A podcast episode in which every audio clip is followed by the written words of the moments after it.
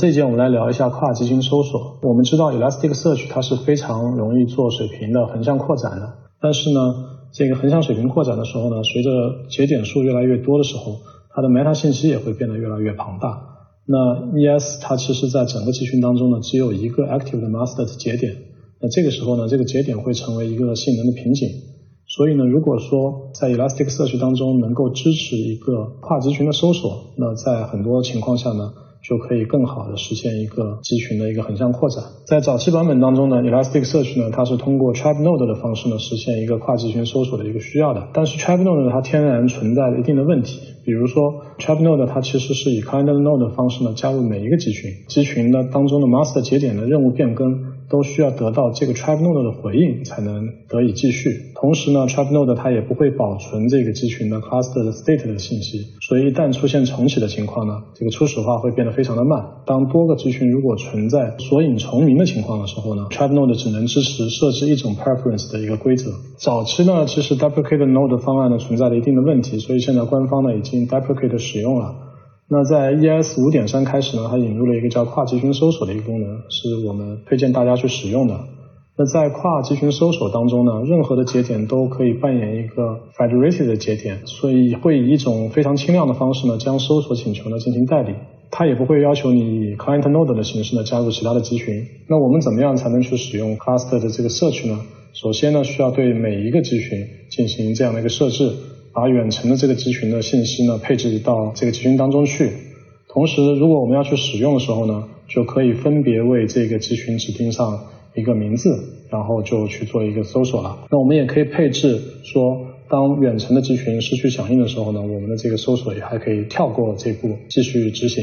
那我们先来看一下怎么样在自己的笔记本电脑上呢同时启动三个集群。那在之前的课程当中，其实我们也学过，可以在本质上去执行 Elasticsearch 的命令。通过杠一的方式把这个集群的参数呢配置进去，在我们的这个配置当中呢，我们需要把这个呃节点的名字、集群的名字以及这个它的一个端口啊同时配置进去。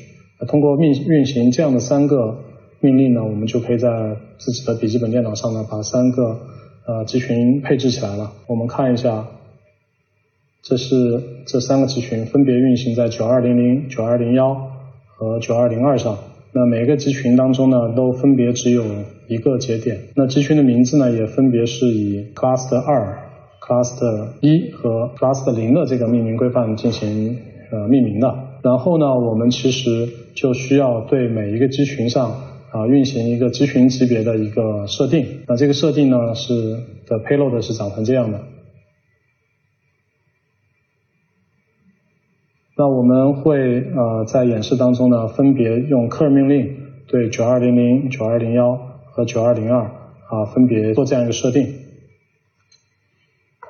好，我们先对第一个集群做一个配置，大家可以看到啊访问是显示成功了。那我们再对第二个集群做一个跨集群搜索的一个配置，那返回也是成功。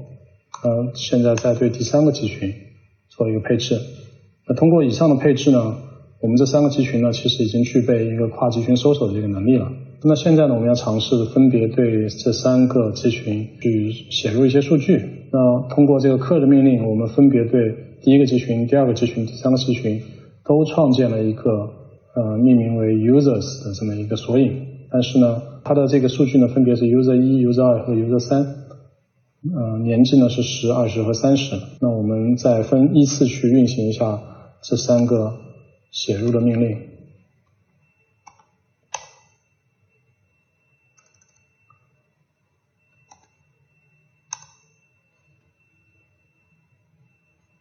啊，大家可以看到这个写入了，成功了。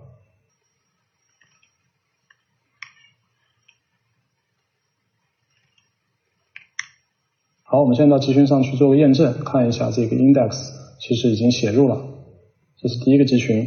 我们看第二个集群，那其实也是写进去了一个索引。那第三个集群也写入了这个索引。所以呢，我们这时候在这个三个集群当中呢，其实都写入了这个相应的数据。好，那我们现在来看一下，呃，怎么样可以实现一个跨集群的搜索？那我们来到第一个集群的一个 Kibana 的界面，那我们尝试去搜索 users，这代表的是自己的集群，那这个代表的分别是一和二这两个集群，我们尝试的去运行这个搜索，这时候我们看到返回了呃三个结果，那每个结果当中呢，其实呃它都会标明它所在的这个索引的名字。那我们可以看到呢，像这两条数据呢，其实就来自于其他两个集群的数据。那在 Kibana 当中呢，我们还可以做一个配置，来到 Kibana 的 index patterns，然后尝试去创建一个 index pattern。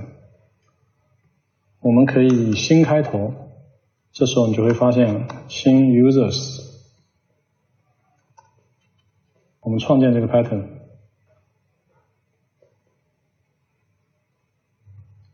那我们来到 Discover 界面，这时候呢，其实就可以看到这个在 Kibana 界面当中呢，也可以看到其他集群的一个数据了。在本节当中呢，我们介绍了跨集群搜索的功能。那在 ES 的早期版本当中呢，是通过 Trap Node 的方式实现这个功能的。那这个功能其实有各种各样的一些问题，所以在新版本当中呢，我们推荐大家去使用 Cross Cluster Search 这个功能。那其实你只要在这个集群上做一定的配置。那这样呢，就可以在单个集群上呢，搜索到其他集群的数据了。